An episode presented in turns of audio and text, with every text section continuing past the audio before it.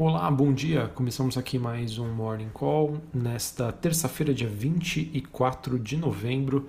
Eu sou Felipe Vilegas, estrategista da Genial Investimentos. E estamos tendo mais uma manhã de otimismo, né? um otimismo generalizado dos mercados, que acaba se concluindo com alta das principais bolsas, queda do dólar, movimentação positiva das commodities cíclicas e queda dos metais preciosos.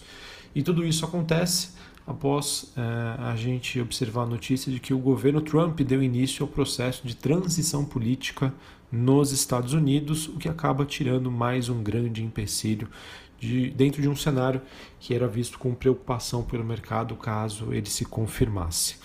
Então, após a, o estado de Michigan certificar a vitória de Joe Biden, Trump, Trump autorizou a GSA, que seria General Service Administration, a iniciar a transição com a equipe do democrata Donald Trump, que teria sofrido pressão de vários líderes republicanos para aceitar a derrota, mas acredito eu que ele não deve fazer isso. Né? O discurso de fraude deve pautar ainda sua atuação com eventual oposição nos próximos anos. E o mercado reagiu a bem, muito bem né, notícia de transição, ao ponto de que também é, já observamos esse, essa movimentação mais positiva, é, que foi vista pelos investidores com bons olhos após a nomeação de Yellen para o posto de secretária do Tesouro americano. A, a outra candidata para o posto seria a Lael Brainard, ela que continuará no Fed e ela lidera as apostas para substituir no futuro Jeremy Powell. Bom, como consequência disso, nós temos as bolsas europeias e o S&P futuro subindo, com o dólar estendendo a sua queda é, ao nível mais baixo desde 2022, perdão, ao nível mais baixo desde 2018 com investidores então comemorando o início dessa transição formal do presidente eleito dos Estados Unidos, Joe Biden. Destaque hoje para as ações de energia, que acabam impulsionando o Stocks 600, que é um dos principais índices europeus, e também temos destaque positivo para empresas de viagens e bancos.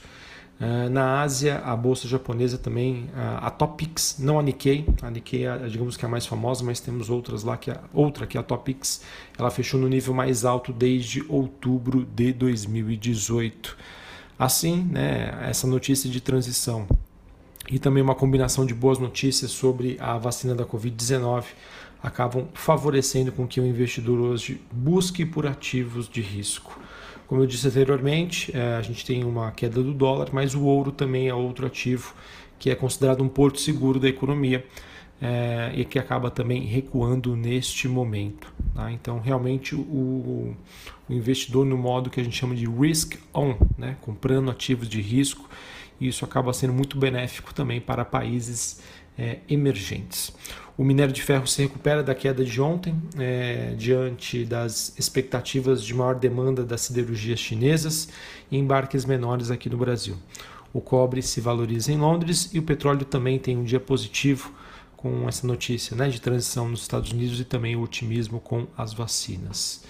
E o movimento então de rotação setorial, pessoal, continua. Tá? O mercado que vem buscando por ações mais cíclicas e ontem começou especificamente um movimento muito forte de busca por empresas de menor capitalização, as, as consideradas small and mid caps, que apresentaram um desempenho relativo aí muito melhor que as ações de tecnologia, de crescimento e as blue chips. Né? Então, um destaque ontem foi a Russell 2000, é, é, seria um índice de small caps lá da, do mercado americano. Ele teve um desempenho aí bem melhor do que Nasdaq, S&P e Dow Jones. Bom, aqui no Brasil a gente então continua a ver esse processo de rotação em que o mercado tem buscado muito por um posicionamento em empresas ligadas a commodities. Então ontem a gente teve né, destaque aí de, de valorização para as ações da Petrobras, PetroRio, Vale, siderúrgicas. Tá? É, a gente teve um bom desempenho também é, do setor bancário, mas a gente acabou não observando esse bom desempenho, por exemplo, em setores como da construção civil, é, varejo. Por quê? Né? Lembra, não sei se para quem me acompanhou no meu morning call de ontem, eu tinha questionado para saber o que, que o mercado iria pesar. se essa é realmente questão da rotação setorial, na busca por ativos de países emergentes, ou iria uh, gerar uma pressão à questão fiscal brasileira, vista as últimas declarações de que o auxílio emergencial poderia voltar. Então, o que, que aconteceu ontem? Ontem a gente teve, por conta dessas expectativas e esses receios do mercado em relação à parte fiscal brasileira, a gente teve uma abertura da curva de juros, ou seja, isso pode se traduzir em maior risco Brasil e também valorização do dólar. É, e essa abertura da curva de juros acaba impactando esses setores, né? construção civil, é, que o varejo, né, que são atrelados ao bom desempenho, bom desempenho não, né, um desempenho mais positivo da curva de juros de longo prazo. É, empresas boas pagadoras de dividendos, setor elétrico também acabaram tendo uma performance abaixo da média do mercado, com essa, digamos, dicotomia, né, em que nós temos um cenário externo muito positivo, mas as questões internas que ainda precisam ser resolvidas. É, então, eu acredito que até uma solução talvez mais definitiva, mais clara sobre a situação fiscal brasileira, o andamento e, uh, das reformas, acredito eu que o mercado ele vai se concentrar mais uh, no, uh, em montar as suas posições em empresas exportadoras. Tá? Eu acho que talvez essa seja o grande destaque que a gente deve observar para os próximos dias barra semanas. Ontem fui questionado sobre Petrobras e Vale se estariam caras. Bom, olhando para os fundamentos, visão a médio e longo prazo, não vejo esses ativos como caros. É, vejo ainda com, com um olhar aí de, de oportunidade. Porém, no curto prazo, como essas ações subiram bastante, fica aqui o mercado para uma atenção, tá? Principalmente porque é, os indicadores técnicos, né, gráficos, já mostram aí um cenário em que o investidor vai começar a ser um pouco mais seletivo e as, essas ações ficam mais suscetíveis a movimentos de realização, tá bom? Quando eu falo realização é normal, né? Nada sobe em linha reta, nada cai em linha reta, a bolsa sobe ou desce em zigue-zague. Então é só essa atenção, só esse cuidado para vocês terem.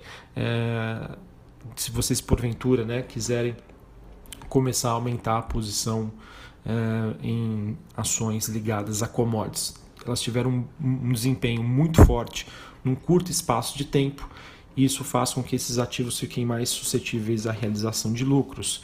E não vamos esquecer, essa semana tem o Thanksgiving lá nos Estados Unidos, as bolsas, os mercados fecham na quinta, acredito eu, na sexta-feira também. A partir de quarta-feira, depois do almoço, a liquidez deve diminuir.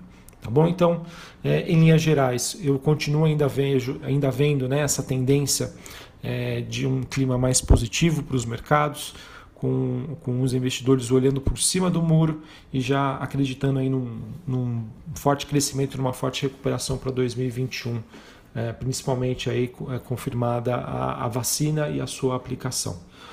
É, mas volatilidade, né, a gente deve ser, tomar muito cuidado com isso e vamos ser seletivos nas nossas escolhas. Bom, para a gente finalizar, falar sobre o noticiário corporativo, a Anima Educacional aprovou uma oferta de 27 milhões de ações, preço que deve ser definido no próximo dia 3 de dezembro, e com base nos preços de ontem, essa oferta poderia movimentar 1,14 bilhões de reais, se ela sair no teto e com um lote adicional. A companhia pretende utilizar esses recursos para financiar a parcela da aquisição dos ativos brasileiros da Laurette. Tivemos uma matéria no Valor mostrando que as vendas de imóveis irão crescer de 10 a 15% neste ano, segundo dados da CBIC. Até o mês de setembro, o volume comercializado aumentou 8,4% em comparação com o mesmo período de 2019. Uh, tivemos uma notícia também muito importante para a Rumo, ela que assinou um memorando com a DP World Brasil BV para avaliar a implementação do terminal de grãos e fertilizantes em áreas da, da DP World Santos, que seria a margem esquerda do Porto de Santos. Esse projeto, então, que aumenta a predominância ferroviária na recepção de fertilizantes e também no despacho de grãos. Na minha opinião, uma notícia super positiva aí para a Rumo.